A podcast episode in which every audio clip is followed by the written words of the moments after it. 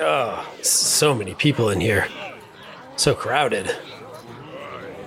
Are you one of those players who just cannot stand to be in the thick of the crowds?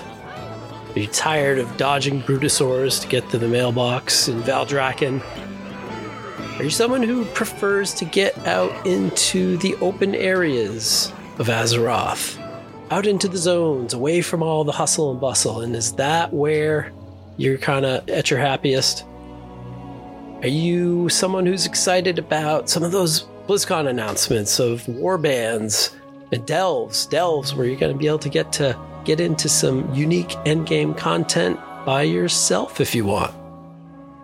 How about 10.2.5, the big announcement about follower dungeons. Are you someone who is excited to get into current content dungeons by yourself?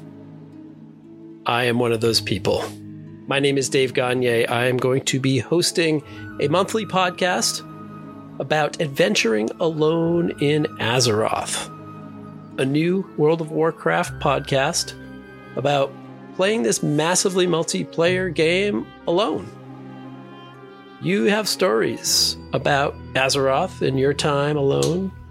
I'll share with you my experiences of playing this game mostly alone, steering clear of groups and LFGs and raids. Not always by choice, but if you're someone who also is playing alone, well, maybe we can share some experiences. This is episode zero, getting the feed set up, but coming soon, later this month in November.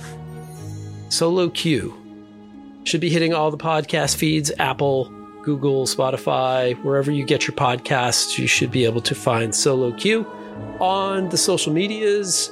Solo Queue Wow, S O L O Q U E U E W O W, Twitter, Facebook, Instagram, Threads.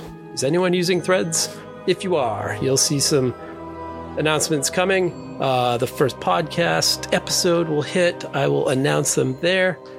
So if you're interested, new monthly podcast, Solo Queue. Hope to hear from you, or hope you hear from me. I guess that's how podcasts work, right? Check it out. I'll see you out there.